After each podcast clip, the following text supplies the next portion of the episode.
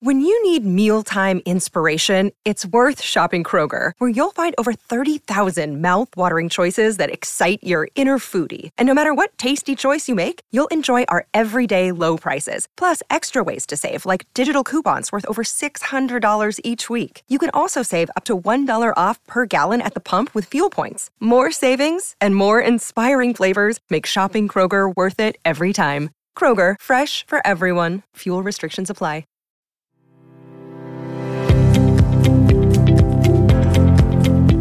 Everyone, and welcome to series three of Give Me Strength. I am so excited to be back. We took a little break. I know it's been a while, but we're back with lots of juicy episodes for you all to enjoy, discussing all things strength and what strength means to my guests, as well as delving off into other topics that I know you're going to find interesting. So stay tuned. There'll be a new episode every week, and thank you so much for listening.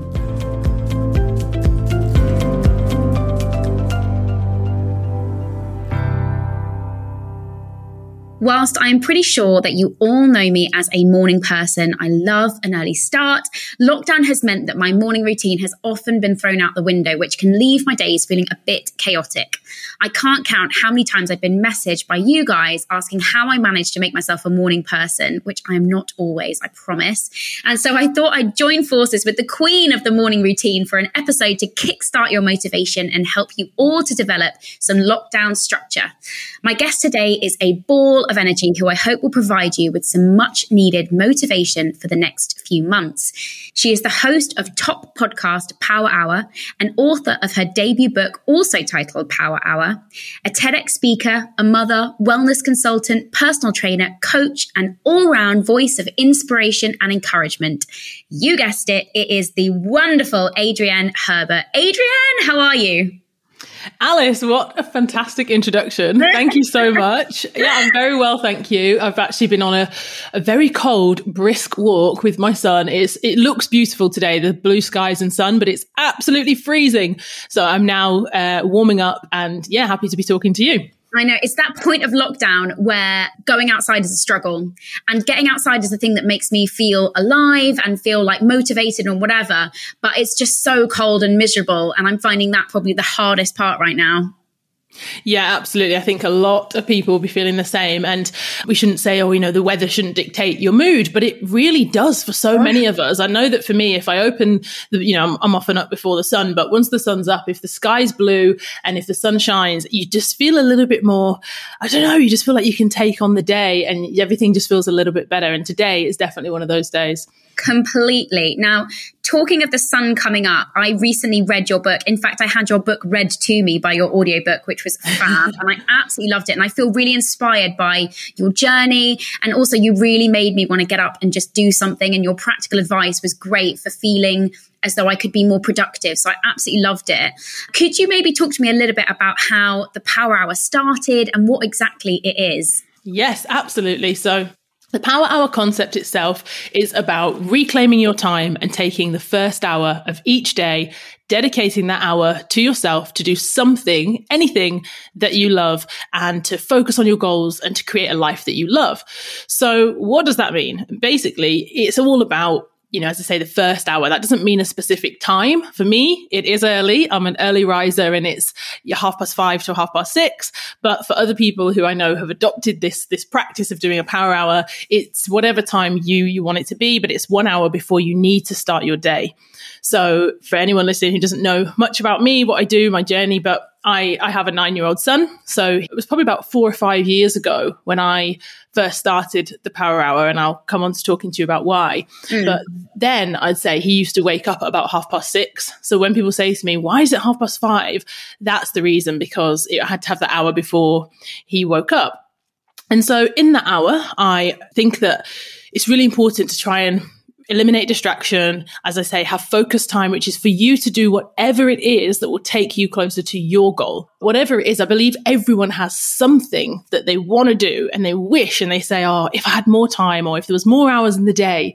So whatever that thing is, that's what I encourage people to, to focus on. And I just, I think that the way we all live now, there's so many demands on our time.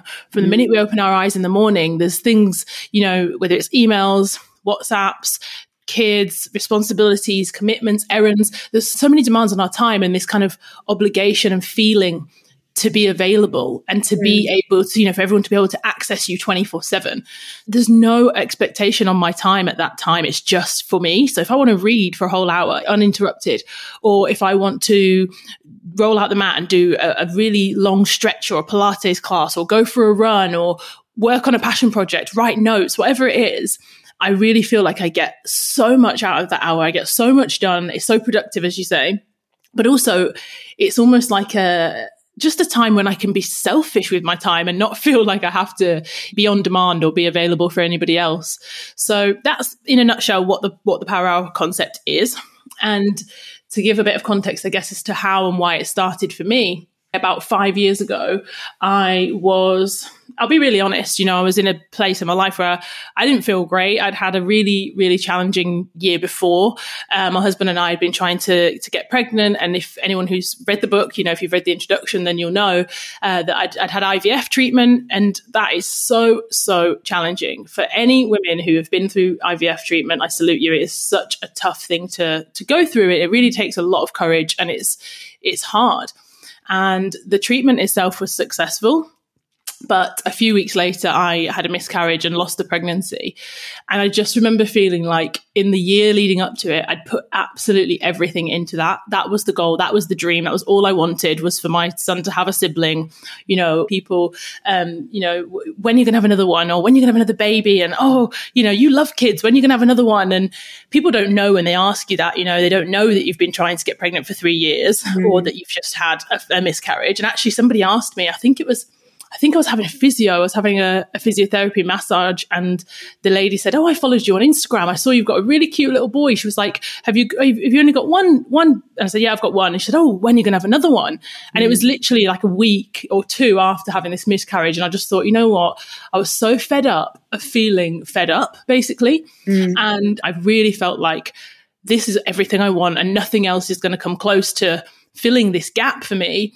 But I was also like, you know what? I'm, I'm I've always been a proactive person. I've always been an optimist. And I kind of think I felt like I wasn't myself. I was so fed up all the time. I was just like, enough is enough, Adrienne.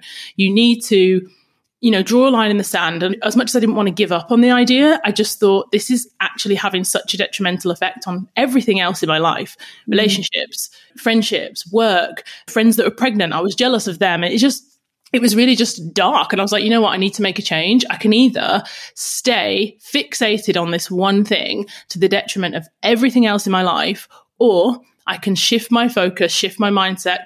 And so I decided, okay, I'm going to focus on something else. And for me at the time, that was running. I, I wasn't really a big runner at the time. I think I, you know, probably used to run like 5K once a week, but I got the opportunity to run the London Marathon and I thought, you know what? If I can just channel all of my focus and energy and attention and everything into this, then for now, it'll be a welcome distraction. It'll be something that I can talk about when, instead of talking about pregnancy and babies and I can just focus on running. So I really threw myself into that. And actually it's interesting because, you know, as I say, that was almost five years ago. And actually, in fact, it was five years ago. And now I just think my whole life has changed as a result. You know me. And, uh, you know, I've had so many wonderful opportunities because of mm-hmm. running and because of mm-hmm. sharing my passion for running. You know, I've been able to travel the world, do races in 16 different countries. I've worked with some of the biggest sports brands in the world. I've raised money for charities through running. I've met new friends through running. It's honestly changed my life. And mm-hmm. if someone had said to me then, you know what, you're going to start something else, you're going to start a new career, it's going to give you a whole, I would have just thought, oh, whatever, I don't want it, I just want a baby. But actually looking back now, five years later, it's so interesting that because I was, yeah, I guess willing to take that opportunity and willing to shift my focus, the only way I was going to be able to train for that race was by getting up early, was by doing my, you know, doing my run in the morning before before the rest of my day. Mm. And I guess, yeah, it was the catalyst for change and so many things changed as a result. And as you say, went on to starting the podcast and um, discovering other people's mornings and what they do in their morning routine to help them achieve success. And then now on to, to publishing the book. Yeah. It, I mean, it's been amazing. And I think one thing that I really resonated with your story was that sometimes out of challenging times come the moments where we really have to instigate change and we really have to look inside ourselves and say, where I am right now isn't a good place. What can I do differently? And I really resonated with that. I remember my kind of moment where I discovered just getting up a little bit earlier and reclaiming some time to myself was when I was away on tour and I was just so lonely and so uh, miserable. And even just getting up at six and suddenly taking that hour to myself, like I can completely relate with what you were saying about just having some time with yourself and to really check in because otherwise, when do you get a chance? And the other thing that I love about everything you've spoken about is it's not about being more busy. It's not about wearing busy as a badge of, of honor. It's actually about whatever it is that you want to do for you within that hour. So I think a lot of people have this perception of, you know, if you get up early, you're like in the rat race and you're kind of, you're trying to get ahead of everyone else and you're having to work harder and do more hours or whatever. But I like that the power hour for you isn't about that. It's not about how productive you can be. It's about just taking time to get yourself in the best place possible to then start your day in the best way possible. And I really, really love that. Yeah, absolutely. Alice, you, you know, I couldn't have said it better myself. I definitely think that that's almost a bit of the antidote to it. You know, I think that was the message I was a bit concerned people might think, oh, power hour, that it's, you know, encouraging people to get up early just to, just to be up early, do more, work more, hustle more. And it's mm. actually the antidote to that. It's this idea that you know, I'm someone who has big ambition. I always say to people that the sky's the limit. I encourage people. I see people's potential actually before they do. And I say to them, go for it, you know, go for that job, book that ticket, start that thing. You're great. I'm the person who will do that because I believe that we should, you know, I believe we only have one life to live. And I mean, that's a whole nother story for you, but lots of experiences in my life have taught me that you don't know what, what is around the corner. You don't know what's going to happen tomorrow. So this idea that, you know, I think I've gotten quite fixated, I guess, on this concept of time. And although it's just one hour, people will say, oh, really? How impactful can one hour be? I actually think that it's it's so much more than that because mm. it's about prioritization and saying this is important to me and therefore, I'm going to do it first thing in the morning and I'm going to start now. I'm not going to wait till I'm older or until my kids have grown up or until I've got more money or until I've lost weight. Like I hear that so often. I'm going to wait and I'm going to do it when, you know, the things mm. that people say, oh, I'd love to do the dream list. Oh, when, when, when. But too often for people, tomorrow stays tomorrow and it never becomes a reality. So, as much as I'm not saying to people, yeah, get up, just do more, be productive, what I am saying to people is choose yourself choose something that you want to do and you deserve it. You owe it to yourself. You're going to live this life once. It's not selfish. It's not self indulgent. Mm. It is essential. You know, how do you want to feel? How, how do you feel actually when you wake up in the morning? Before you even put your feet on the floor, how do you feel? How are you feeling? Are you excited to start your day? Do you dread starting your day? Because I think that's something that is actually really sad. I've witnessed that a lot. And a lot of people will say that, you know, this year has been exceptional. So aside mm. from that, feeling that way, if you feel that way every day, that's your life. That is essentially your life. You're going to experience this life once. So as much as it is just one hour a day, like don't underestimate the impact that that can have on your career, on your relationships, on your mindset, on what you believe actually is possible for yourself and your life. Because that's certainly what happened to me within the first year of doing that power hour so much changed. As I described, you know, how I was feeling before. I felt so empowered because it was, I was choosing myself. I was saying, yes, I'm going to train for this race. Yes, I'm going to get up and I'm going to read this book or I'm going to do an online course or I'm going to watch TEDx talks to feel inspired or I'm going to send out emails and reach out to people and submit work to publication. I'm just going to choose whatever I want. And that hour within a year, my whole life changed. Yeah, and it adds up. And I think, you know, you went through something that was incredibly traumatic and really where you probably put other priorities above, above your own. You, you know, you sort of put yourself and your needs below those of getting pregnant or, or, or achieving the things that you thought everyone else around you wanted you to do. And I'm sure you wanted yourself as well.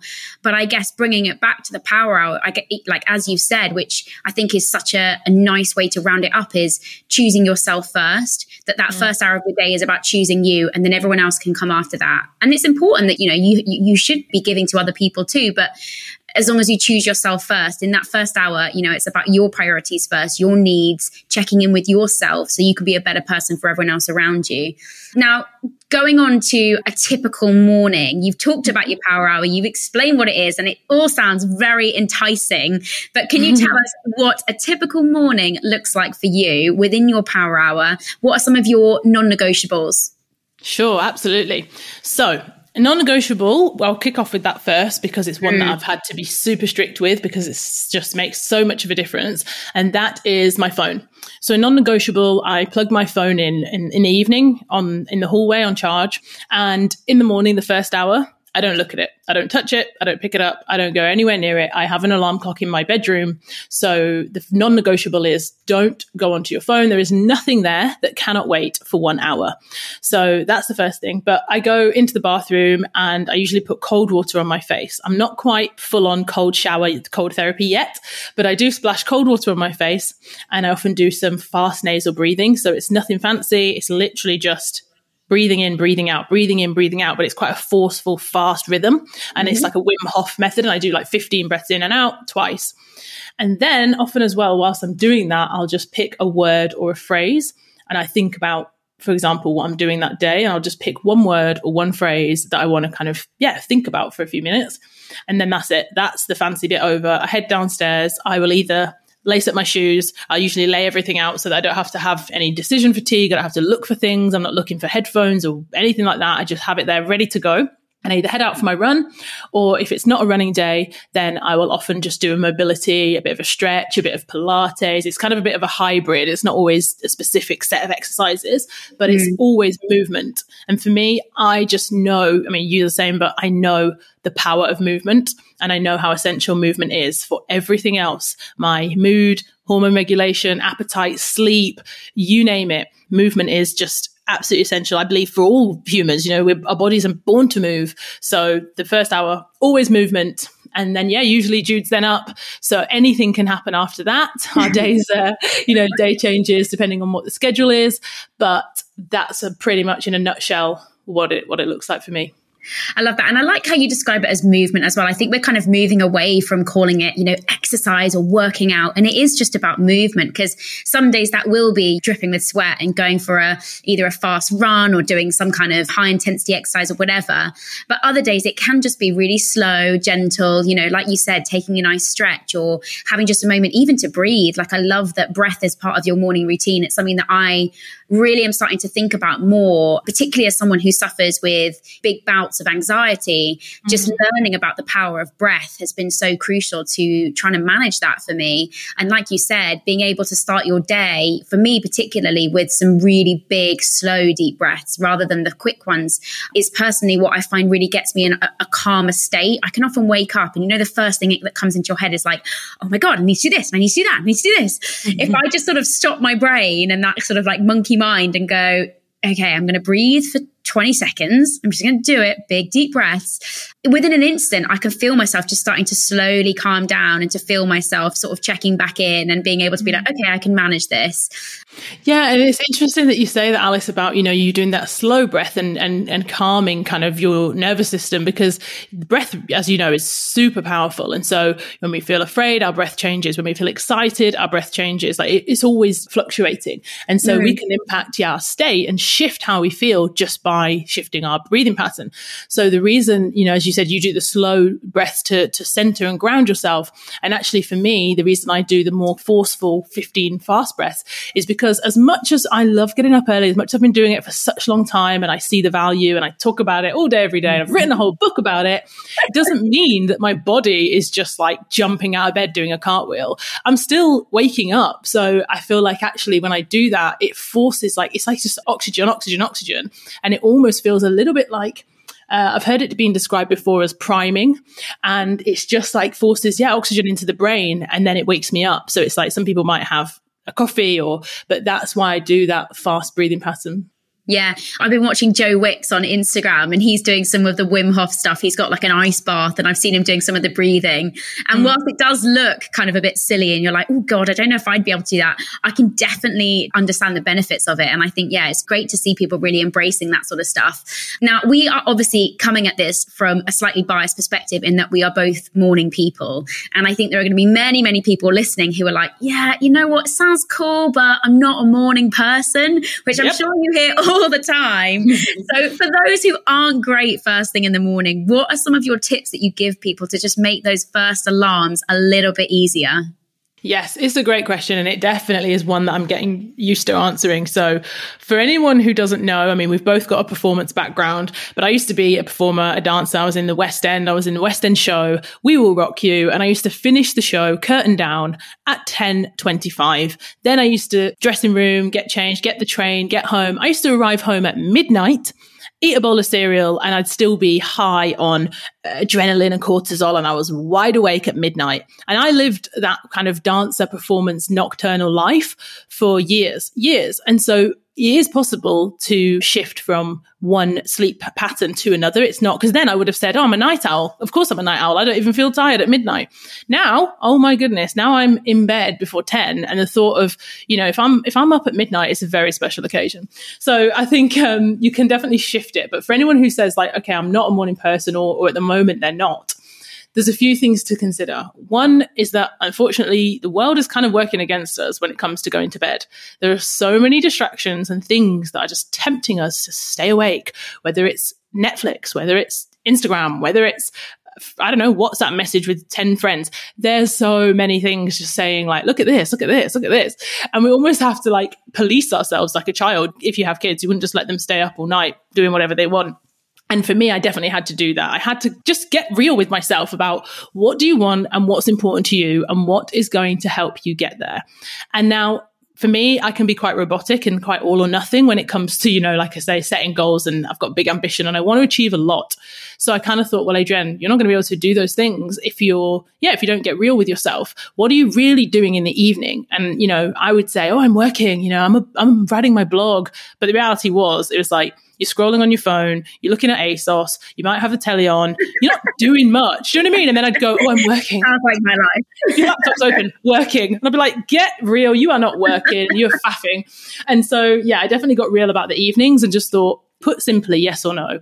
Is this going to take you closer towards a goal? Is this going to take you towards creating a life you love? Is this going to take you towards becoming the person that you want to be? If the answer is no, you just have to be honest with yourself. I think so often especially now, like we don't want to be honest with ourselves. It's almost like, oh, well, you know, make an excuse. And what about this? And I, don't know, it might not be the most popular answer, but the reality is what I'd say to people is just, just do a bit of an audit, a bit of an audit. Like, how do you actually feel? Do you feel good all the time? Do you have energy when you wake up in the morning? Do you feel excited mm. to do things?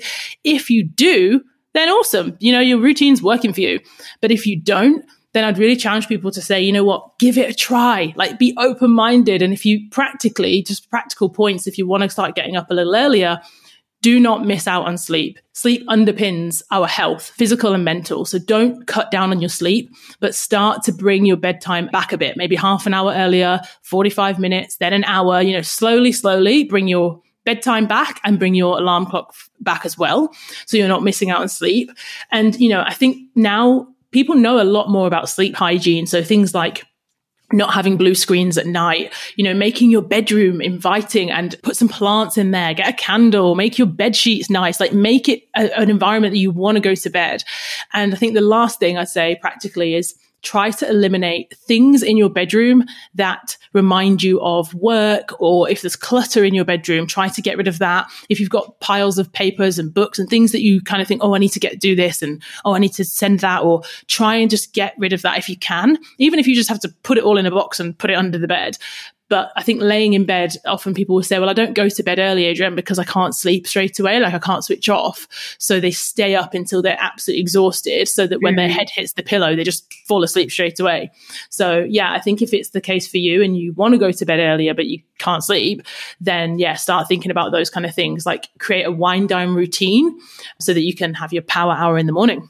Yeah, I mean, I was exactly the same as you. I actually found it probably the one one of the most challenging things about being in the arts and being in a show was the shift and the change because I've always been a morning person, but suddenly finishing the show at ten o'clock. By the time you get home, and normally we'd go out for some drinks after the show, it'd be like midnight. You can't come down from that, so you sort of try and do everything in your power. So I would be on my phone, and then by the time you get to it, it's one o'clock, and then I would be getting up early again because uh, my body would be programmed to do that. And I mm. think at the time I was sort of like, I can go without sleep. I don't need much sleep. It's almost like, again, going back to the busy thing, it's like you wear it like a badge of honor. Oh God, I only got five hours sleep, that kind of thing. And actually, it was only probably in the last couple of years that I have really started to recognize the power of sleep and what it can do for me mentally, physically, emotionally, all of those things. And I love hearing about people that really try and promote sleep as a crucial part of health. I'm sure many people listening know that my journey of health was very much down one track and I recognized that actually, oh no, those things definitely weren't healthy. And in my kind of learning and understanding what health really is, especially for me personally, sleep became a huge part of that. Mm. And I love hearing about, you know, the fact that it doesn't have to be that you put a huge pressure on yourself to sleep because I think that in itself can actually make people then not sleep. But just mm. about tiny tricks, you know, take it half an hour earlier. I know you've had her on your podcast, um, Dr. Sophie Bostock, who is amazing. And she talked about this idea that we build sleep pressure throughout the day. Yeah. And actually, if you're then on using blue light and watching screens and kind of stimulating your mind late on in the evening, that stops that sleep pressure from building and really can affect you then being able to fall asleep. So I think yeah, really, really good tips about trying to get to bed earlier. But another thing that I would say, especially with, um, people who aren't morning people is to try and remove the pressure of being what you think a morning person is. You know, even you've said here, as much as I get out of bed, I'm not fully awake when I get out of bed. I do some breathing. I splash my face with cold water. Like maybe it's those things that you need to do. Like don't feel that you have to jump out of bed every day being like, good morning. Yeah, exactly, it's just about, okay, what can you do when you wake up to get you in a state to be like, right, I can get on with my day. Yeah, absolutely. And like you mentioned with the introduction of, you know, going to bed a bit earlier, like I call it micro steps. Maybe for some people listening to this, they're like, you know what, I'm never going to be a morning person ever, ever, ever. And I'd still say to them, come on, be open minded, give it a go. And I'd say like, just start with one day a week. So every Wednesday, that's your power hour day. And maybe you just start for one day. Or for some people, I say just start with 20 minutes, but do it every day. Like figure out, depending on your personality type, if you're an all or nothing person, if you like to kind of shock and jump into something both feet, or whether you like to do step by step by step. So there's options and entry points and ways to start doing this. But also, if it's never ever going to work for you for whatever reason right now, maybe you've got a six month old baby that wakes up in the night, or maybe you work shifts and actually you don't finish working, as we were saying, until late. Maybe you can still take the principles of the power hour, the kind of, you know, ring fencing one hour a day and dedicating it to yourself and eliminating distraction Maybe for you that comes later. Maybe it is that the only way you can do that is later in the day. And if that is the case, then it's still better. I think there's still merit in doing it. But I will always advocate for the first hour because, as we've discussed, I just think it sets the tone for the rest of the day. And it's so impactful on, yeah, everything else that follows. But I don't want people to kind of think, well, if I'm not a morning person or if I'm not able to do it right now, then yeah, it's no good for me. Definitely. It is for everyone. But yeah, I guess it's it's kind of dependent on where you're at right now and how it can fit in where you're at right now. Mm. Now I couldn't have you on the podcast and not talk about running because I know it's a huge passion of yours. It's something we talk about yes. a lot. As most listeners will probably know, I am not a runner. I find it incredibly challenging. And um, Adrienne inspires me so much. In fact, I'm actually going to uh, recall um, Adrienne and I went on a press trip. When was this? Like two years ago. Yeah. And she was like, I'm going to get up and I'm going to go for a run. And I was like, okay, I'm going to do this. If Adrienne's running with me, I'll maybe be a bit of a better runner. So I'll try and I'll go with her. So we got up early. We were with AJ as well. Yeah. And we set out on this run. And probably about five minutes in, I think I got a stitch. And I was like, you guys just go on. I'll just run behind you. and I was like, no way. No one gets left behind when you run with me. but honestly, it was a really fun experience. And you are, you are an amazing coach and encourager, especially on that that run where I did really struggle. But for those who are listening who also may not be runners, how yeah. did you start running and really how did you stick to it as a practice and make it enjoyable? We'll be back after this.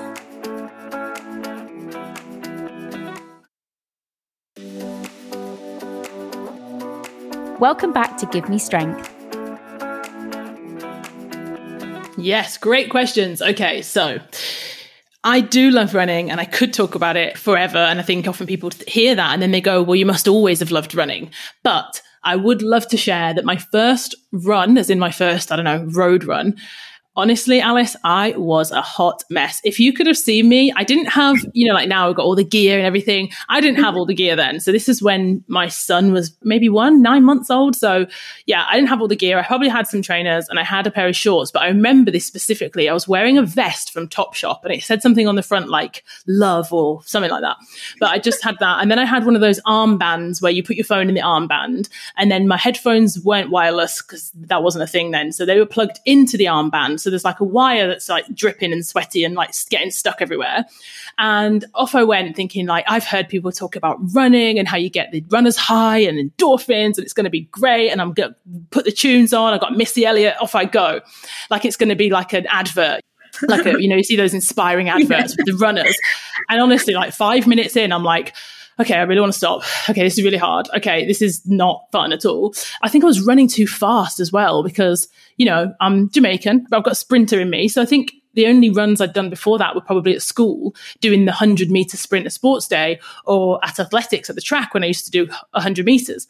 So I set off with this 100 meter pace trying to go out for a 5k run and honestly it was a mess so i remember coming back in the house and actually feeling quite annoyed i was like wait, running's supposed to be great. And th- that, this is not great. I was really like, yeah, peed off.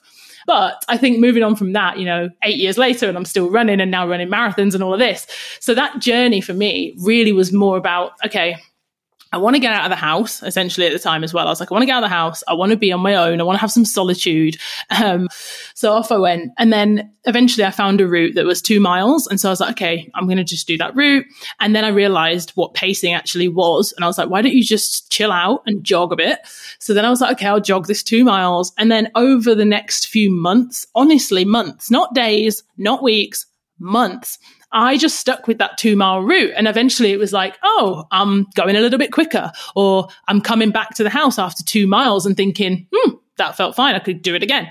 So I just basically ran for myself. This was before there was, you know, like Strava and Twitter. I, I, just ran for me. Yeah. But then once I discovered like, yeah, the whole world of like hashtag runners and run chat and yeah, Strava and all that, I think that's when I started to just go more and more into like, okay, I'm doing this run. I'm, I'm actually really enjoying it. I just have like creative thoughts when I was out running or I'd listen to music. Then I discovered listening to audiobooks and podcasts.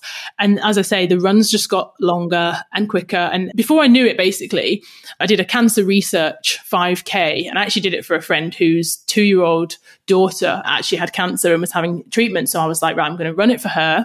Jude, my son, was about two then, and he came to the finish line with a little cute sign, which was just so cute. Mm-hmm. So then I was like, right, if I can run 5K, gosh, that felt like a marathon. Maybe I could do 6K. And then I was like, if I could do 6K, maybe I could run 10K. And I think I started to see myself doing things that I couldn't previously do. And mm. that confidence boost, especially like I said, I was a new mum, like I wasn't really working. You kind of lose a bit of identity sometimes when you when you become a mum and you become Jude's mum. Like I was talking to a friend the other day and we were both saying that it's interesting when you have a new baby, your name gets taken away from you for a little while, and you're no longer Adrienne, you're Jude's mum. You know, you go to the doctors, it's Jude's mum. You go to nursery, it's Jude's mum. So yeah, I definitely felt like I was getting this bit of identity back about Adrienne. It was like it was actually about me. And when I worked with other women, I started training other women. There was one lady I worked with who had three children. They were all under five, honestly, amazing woman. She'd gained a lot of weight throughout the five years with the pregnancies for lots of different reasons, but one being that she was very scared during her pregnancies because she'd had miscarriages before and she was very scared to do anything in her pregnancies. So she'd gained quite a lot of weight, I think about five stone. And she basically was like, I can't even run for 15 minutes or five minutes, let alone, you know, run a race. And I actually worked with her for six months and got her ready to do the Cambridge Race for Life again. And I'm telling you this because to see her run that race as a mother of three children who dedicated the last five years to them, to their needs, to food and nappies and this and that, that was the first time in five years when the whole family, their attention, their focus, their love, their everything was on her. Mm. And we mm. ran the race together. And when she got to the finish line, her three little ones were there, her husband was there, and they were cheering her on. And she, she burst into tears because she was literally like, it was all about her. You know, she got the medal, she did something. And she, I think that was probably the first thing she'd achieved and felt a sense of achievement in years. So it's not just about me and saying like, oh, this is my journey and now I run marathons and oh, isn't it great? Like I've seen the power of running in other people's lives. I've seen it change people's confidence, self esteem, their mindset, their, their mental health improves. Like, honestly, running has just been such a powerful tool for me. And over the years, you know, obviously there's ebbs and flows. You, you, might have times where you run in loads, times where you're running less, but it's just become something that I always come back to. I know that if I go out the front door, set myself a goal of whether it's 30 minutes, 60 minutes, 90 minutes, whatever I'm doing that day, I feel like, especially during lockdown, having that forward motion, it makes me feel like I'm literally progressing. I'm moving towards something and away from something else. And I never, I can't articulate to you the feeling sometimes when I leave the house. I feel like a different person when I, by the time I come back because it's that therapeutic for me. I literally love that. And one of the things I wanted to pick up on there, which I think is a big part of Run Chat, is there's such a focus on numbers and data. And actually, when I first started running, that was one of the things that really put me off. And actually, now, you know, I do find data useful in some respects, but I try not to focus on it too much. And one of the things you just said was, you know, I go out for a 30 minute run or a 60 minute run. It's not about I'm going to do a really fast 10K or I'm going to do my fastest 5K in under 20 minutes or whatever it is. It's like I'm going because movement is my medicine as such. And this is my time for me. And it's 30 minutes, whatever I do in that time. And I actually think sometimes, and I've had it with clients before as well, and we've sort of swapped the mentality of being like running for a distance versus just running for a time. 30 minutes, you might walk a bit, you might run a bit, but at least you're out doing it. And I think that's a really nice way of looking at it. Yeah, absolutely. And regardless of whether you're a beginner runner or an advanced runner or whatever, or whether you're returning to running after time off, it's interesting that you pointed that out, Alice, because I don't even think about I honestly always talk about minutes over miles. So the minutes, because of my, whether it's my schedule, whether it's just the way my brain works, I always look at my week of runs and it's minutes. It's like, oh, I'm doing a 40 minute run then, I'm doing a 60 minute run then. Maybe it's, like I said, how much time I've got. Uh, if I'm training for a race, like I'll run in the afternoon. And sometimes it's like, I've got 90 minutes. So that's how long I, I've got. But yeah, it's not about the distance. And actually, when I talk to people about improving their running, like if you're a new runner and you, you know, your first thing is like run for five minutes, then run for five minutes. Then, you know, even if you're progressing over three months, every week, aim to increase your time on your feet by 10%. That's what I say time on your feet. How much time did you spend on your feet last week? Add 10% next week. Because if you progress that way, you're less likely to get injured. You'll improve cardiovascularly, but just, yeah, just takes off that pressure. Like forget, like, what does the distance even mean? Like, what does the pace even mean? It's so funny when we get into this thing of, you know, how fast did you do this? Or what's your, people will ask me on Instagram, obviously now, what's your PB for this? What's your time for a half marathon? What's your, and I'm thinking, do you realize when I run like a half marathon with, I don't know, I did one in Barbados with 8,000 runners, which is a small race, you know, mm. the London Marathon's 40, 40,000. But in Barbados, there's 8,000 runners. And I'd say out of those runners, maybe 100 of them are elite athletes. They are world class, world champion, Olympic training athletes. You ain't going to win. You ain't standing at the start line thinking, I'm going to win the London Marathon. You're just out there. So I'm like, why are you asking me like what my time is? Who am I comparing yeah. myself to? Am I comparing myself to Mo Farah or to, you know, my next door neighbor? It's just so ridiculous, actually. So yeah, get the data. Yeah, I feel like this can kind of transition into any exercise. Like, why are we so obsessed with numbers and data and all this sort of stuff? It's really what, like, if we look at the fitness industry now, there's been like this massive shift to be like, how many kilograms are on your deadlift? And like, I've been guilty of it. I'm not going to sit here and say I haven't. Like, there's definitely been times where those kind of things can be really helpful as a goal. But mm. just as you've said there, it's a personal thing. You know, the one thing that I really hate, and I'm going to, I'm going to talk about an experience that I had where where I went to a spin class, right? I signed up and the woman said to me when I got there, she was like, Do you want your name on the board? And I was like, Oh, I, I mean, I don't know what that means. She was like, Oh, you know, so you can see your stats and stuff. And I was like, Oh, okay. Yeah, I mean, fine. It's quite useful to see. Anyway, went into this class and like there's a leaderboard at the top and you basically are put in like the numbers of who's coming first, who's coming second honestly, that is my worst nightmare because suddenly I was just sat there being like, oh my God, everyone's going faster than me. I'm really rubbish at this. Oh my God, I'm never going to come back. This is terrible. I can't sprint as fast as her. And, you know, it's just like, mm-hmm. I feel like sometimes the comparison culture within fitness, within life in general, can really cause us to take a backward step. And actually, like, as you said, we're probably never going to be the best or the fastest or the strongest. So rather focus on what you can achieve personally than kind of that whole, you know, what's your fastest PB? yeah, I mean, totally. This is the thing. The thing about data is obviously, like you said, rightly so, there is benefit to having it. And I think the good thing about data is, yes, it allows you to track your own progress. It allows a coach or, or somebody that you're working with to set you goals and to measure those goals and not just say, oh, I'm doing this. And often, you know, you know better than anyone, just sporadic training that just doesn't really mean anything. So I think data, if used properly, yeah, can help us to progress. It can give us this benchmark to look back on and say, this is how much I've improved. Measure your own improvement. That is the only way I would suggest using data to benchmark yourself, come back, you know, do the same thing again and, and see if you've improved. But to that point, you know, you just described about the class you went to It's so interesting because I know that for some people, that idea, they're like, oh my gosh, yes. Like if they're a little bit competitive, you know, sometimes people just coast along and they do the same thing. But as soon as that leaderboard kicks in, as soon as they feel like, oh, you know, I want to overtake someone in front of me, or if they've got that competitive element, I think even sometimes if they haven't, it comes yeah. out and suddenly they're like, right, and they, they work harder, etc., etc. But if you know you're that kind of person, then you're going to choose that kind of environment or that kind of class. But you know, if, if for example, if you if you just said that's your worst nightmare, then you don't need to worry about like comparing and and and thinking, oh, what's this? Because also the interesting thing there, Alice, is you could have been looking at the board and next to someone who literally maybe spinning or cycling or whatever, maybe that's their thing and they do that five times a week or whatever. Yeah. And so that's always the interesting thing. Because if I go to a strength conditioning session where I had to lift or a kettlebell class or something, I'm the one who's, and again, it's so funny how instructors sometimes wrongly will stereotype us.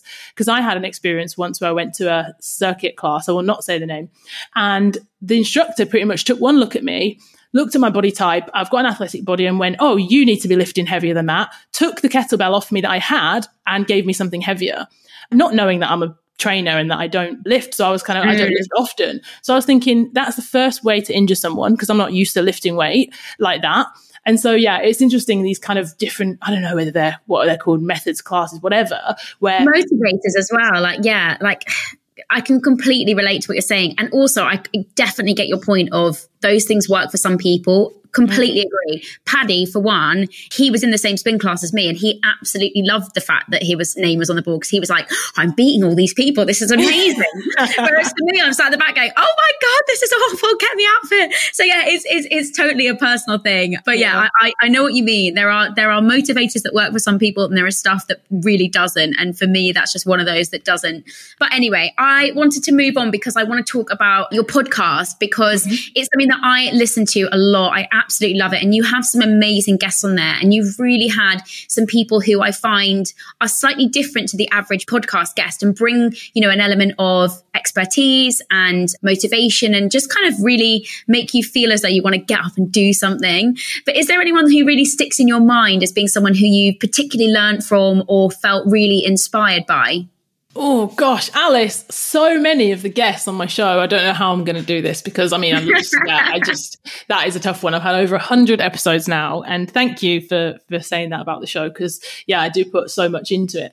I guess all of the Olympic athletes that have been on my show, I think I'm a little bit obsessed with the Olympians because the dedication, the real, real commitment that it takes. Often they've dedicated their lives since being young adults or young children to the pursuit of excellence. And it can take years and decades. And I just find that so incredible. You know, they're not mm-hmm. out there doing it for performative reasons. They're not doing it for the six pack. They're not doing it for the Instagram. Like they have been really showing up, you know, putting in that work. And I just am always so inspired when I speak to Olympians. I just, I just, whatever, whatever discipline they're in, swimming, track and field, gymnastics, whatever, I, you can't help but feel inspired by, by the Olympians. And I did an episode with James Clear, who is the author of Atomic Habits. And when I listened to Atomic Habits a few years ago, I was like, oh my gosh, yes, this just kind of simplifies, but also really goes into the depth of, you know, habit formation and just it's just he's just so wonderful. The way he articulates habits the way he talks about it makes it so simple but you're like this is it's just so great basically. And his episode i felt a little bit like a fangirl. I was kind of like you know got on and i was like oh my gosh james i've read your book and this and that. And he was like all right, cool. Like he was so laid back and so cool, but his episode was brilliant. It was really brilliant. He's so articulate and so smart. So yeah, really, really enjoyed his episode and would recommend that to anyone who's kind of thinking, where should I start? Because as I said, 100 episodes, they're all different, all different mm. guests. So depending on what you like, hopefully there's something for everyone.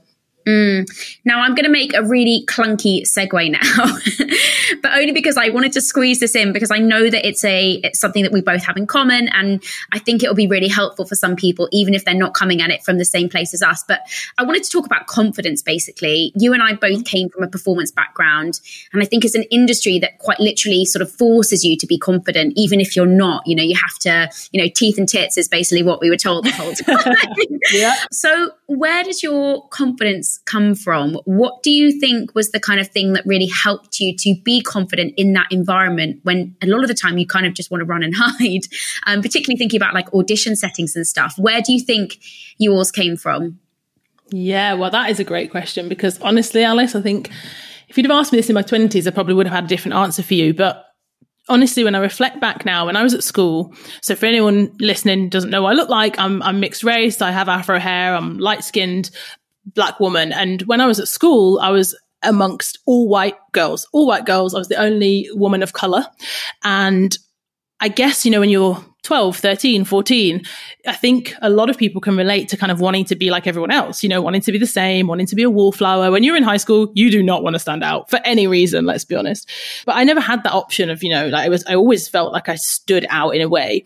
And so once I, I guess, got to, you know, dance school and performing arts school, as you know, it is a it's pretty dog eat dog. You know, it's pretty like I sometimes I think I describe it in my book as the Hunger Games. You know, like going to auditions. It's that brutal sometimes. Yes. But suddenly, for the first time in my life, I felt like, hang on a minute, standing out might not be such a bad thing after all because I was looking around.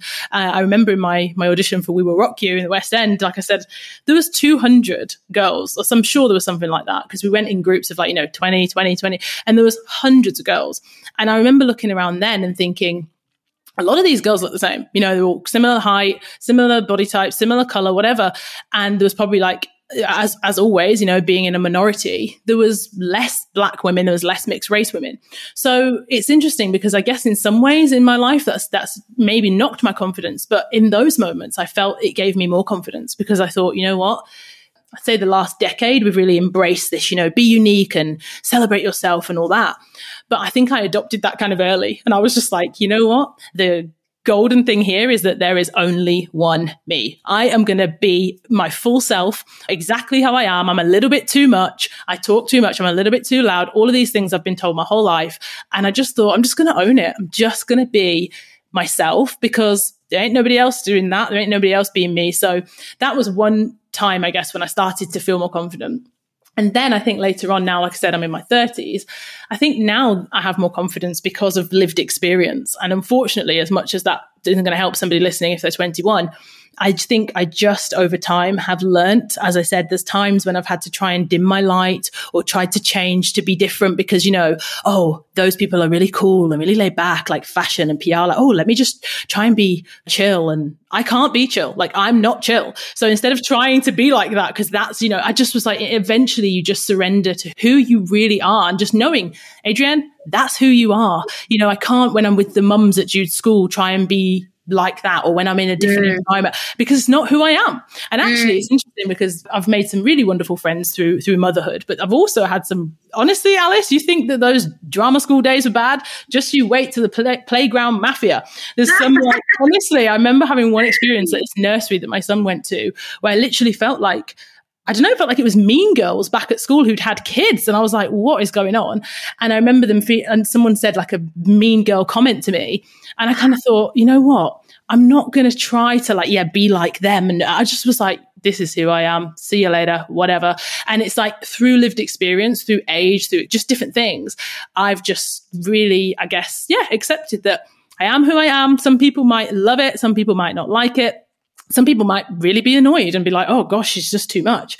But it's just uh, ultimately who I am. And I think you can always try and flex and change and be adaptable but who you really are innately is is who you are. So yeah, I don't know. When it comes to confidence, I think it's uh, it's not something you're born with. It's not a personality trait. You're either confident or you're not.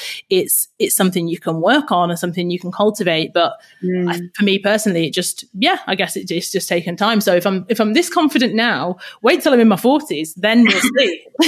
I think it's really interesting that you said that in the in the fact that one of the things that I've recently been talking to my therapist about is this idea that I actually find it really difficult not to chameleon to whichever group I'm in mm. because I'm so desperate in many ways. Uh, and I think we all are. And this is me being totally honest here to be liked mm-hmm. and to be accepted. I am very good at being like, well, I'm just going to conform to whatever group I'm in and I'm going yep. to agree and I'm just going to stay quiet because that will work and it will mean that I'm liked and I'm accepted. Yep. And it's only recently that I've been working through this stuff and being like, well, hang on a second. It's actually one really exhausting having to like constantly feel as though you're having to change who you are to fit the group you're in, you know, mm-hmm. oh, who am I with today? Okay, let me be that person. And then who am I with tomorrow? Okay, I'm going to be slightly cooler now for those people, you know, all that kind of stuff. It's exhausting. And then secondly, like you sort of start to lose a little bit of who the real you is. Like mm-hmm. who, who is Alice? Because she's that person for those people and she's that person yep. for this group. And suddenly you start to be like, well, actually, what is it that I stand for? What do I like? Who do I like? What do I want to do with myself? And I think that's a really empowering thing. And I think it's something that I'm really trying to lean into and learn is that you know, you don't have to be the same as everyone else. And actually, as you said earlier, sometimes our best quality is is being different, you know, that mm-hmm. you don't have to be the same as everyone else, that you can be unique. And that actually is really special. And it's hard to learn sometimes because again, going back to what I said, we all want to be liked. We all want to be mm-hmm. accepted. And sometimes it means that you won't buy everyone. But actually, is that a better thing because you'll end up attracting the people that are really your tribe? Mm, oh my gosh, absolutely. And just being yourself, as you said, when you're not, it's so exhausting. And being yourself is so freeing. Honestly, Alice, I can say to you, hand on heart, that I feel more myself than ever before in every aspect of my life, my relationships, my career, everything. And it's taken time, but as you said, it's so exhausting trying to flip flop and be everything for everyone and try to, you know, please everybody else. And, and I think that actually, as you were, as you were talking then, actually what I was thinking was I do mentoring for for young people, and so I was talking to one of the young people that I mentor recently on her call, and we, she something she said was about normal, and she was like, "Oh, you know, that's normal for my friends, for people my age." She was like, "That's normal," and I was like, "Okay, you know, it's cool," but it kept coming up again and again, and I kind of said to her, I was like, "You know what? If you want to do something that you feel like it's not normal, like this social norm, or like within your friendship group." then actually challenging her to go, is that such a bad thing? So, like when you just said then about sometimes, you know, just being yourself and knowing that if everyone's doing that, but you're not, as much as it might sound simple, you know, for a young person or teenager, if you really think about it, doing normal things or the kind of the idea of the social conformity and almost like a mediocrity, really like don't rock the boat, don't be too much, don't be too little.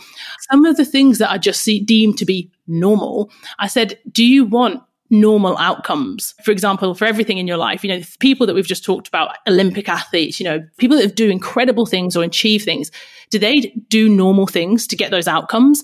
And she was like, Oh yeah, I didn't think of it like that. And it's like sometimes even things that I do now, probably every day, some people would say, well, that's extreme. You know, when I say to people like, I don't drink carbonated drinks or I move every day, people, some people will literally say to me, that is extreme.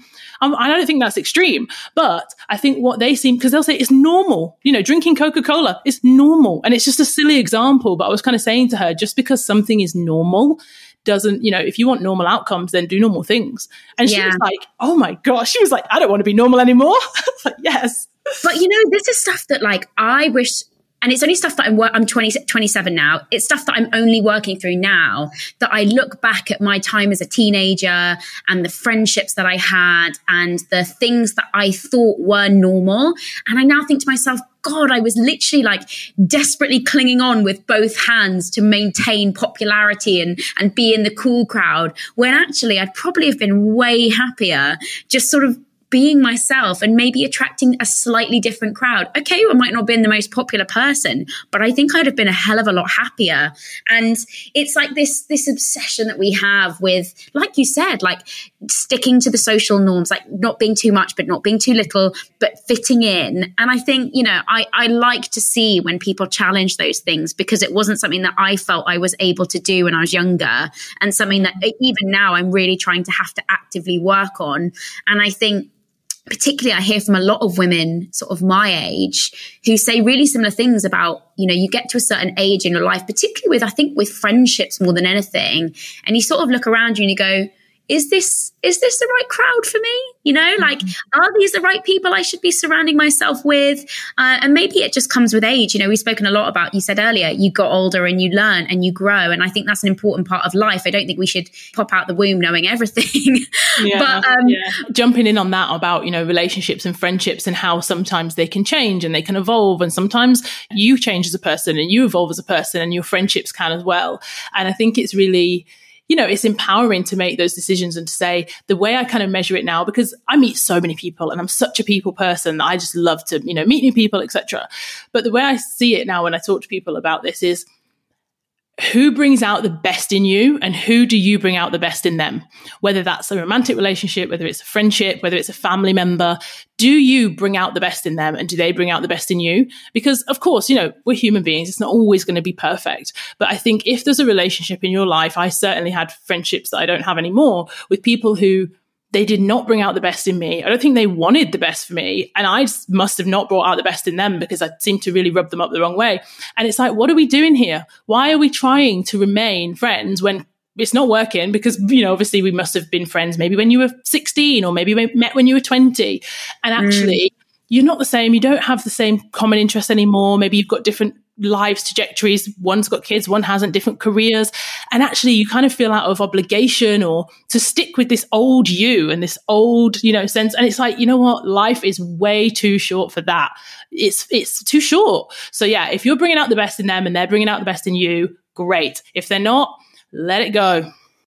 Completely. And also, to add to that, you are also allowed to change as a person. You don't have to stay the same person that you were when you were 16. You can change and grow and learn and evolve. And that means that the people around you when you were 16 might not be the people that you want or need around you when you're 25 or 35 or 40. Mm. And I just think that's also really important. We kind of hold ourselves to the account of the, the 16 year old that we were.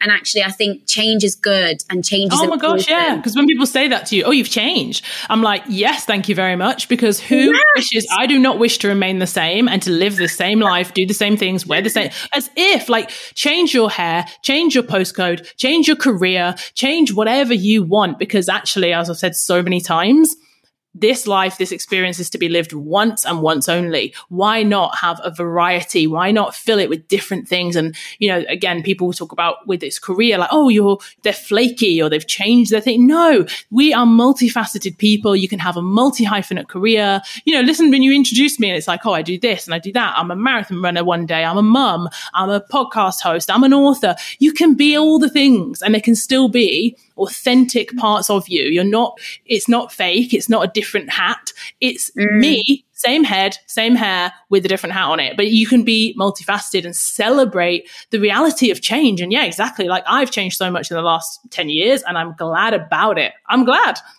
Love that. And I think I'm going to wrap that part up because I absolutely love it. And I think that was a perfect note to end on because I think, yeah, really important stuff that we talked about there. And I could talk to you about it for hours, but I'm going to bring it back to the power hour to finish because yep. it's where we started. And I think it really is at the core of everything that you practice and do. Um, and because I love it as well. Um, so for anyone that's listening, if someone wants to take a small step to carving out their own power hour, following today's chat, they felt inspired, they think, yeah, you know what, I think that might be something I want to try and do. Where's the best place to just start? Ooh, okay, great. Well, the best place to start is to decide why.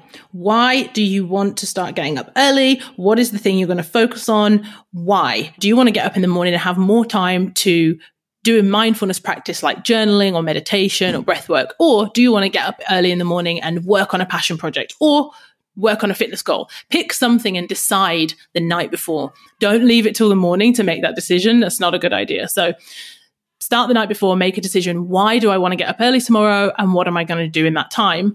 And then remember, remind yourself if you have to, that it is not a punishment. It's not a punishment to have to do this. It is a choice. You are choosing to reclaim your time because it is important to you. It's the most valuable thing that you have. It is finite and we cannot get more of it. So pick something for yourself and decide that's what I'm doing this is why I'm doing it. And then remind yourself, this is a choice. I'm an adult. I am choosing this. I'm choosing myself and start with whatever you want to do. It doesn't have to be perfect. If you do it once, if you do it twice, if you do it three times, if you fall off one day and you go, Oh, I didn't do it. That does not mean that it's not for you. Doesn't mean that you're a failure or that you're lazy or that you're not a morning person. It means you're a human and we have ebbs and flows. So just commit to practicing it, commit to trying it, commit to giving it a go. And I really, really hope that you enjoy it. Make the most of that hour. Yeah, and also please do share with us if you do give it a go and you try something. Let either Adrienne or I know, and um, let us know how you get on. Um, yes. Now, Adrienne, to finish the podcast, we always end with the same two questions.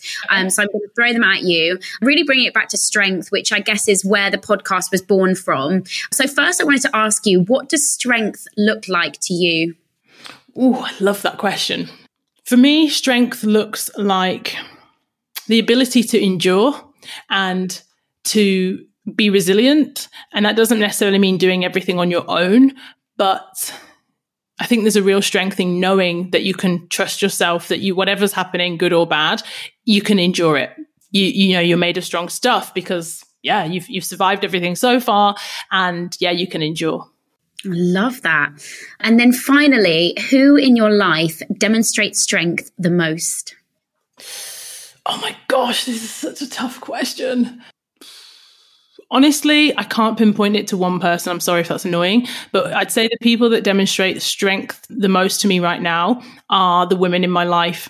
I think I'm surrounded by so many women who are doing incredible things, whether it's in service of others, whether it's putting themselves and their work out there in the pursuit of helping others, whether it's raising their children whilst running their careers. Like, honestly, the women in my life inspire me because I just see endless strength and with everything that happens throughout life you know caring for elderly parents going through divorces all sorts of things. And i just think there's yeah women's strength is uh, unmeasurable that is incredible. And I completely agree with you. And I have many people around me similarly who I think are just amazing. So, yeah, love ending on that note. Adrienne, it's been such a pleasure. You have been such a wonderful first guest for the next series. I mean, I could literally sit here and chat to you for hours, but thank you so much for your time. And hopefully, we've inspired people to start their own power hour following this episode. So, let us know how you get on. I really hope so too. Thank you so much for having me, Alice.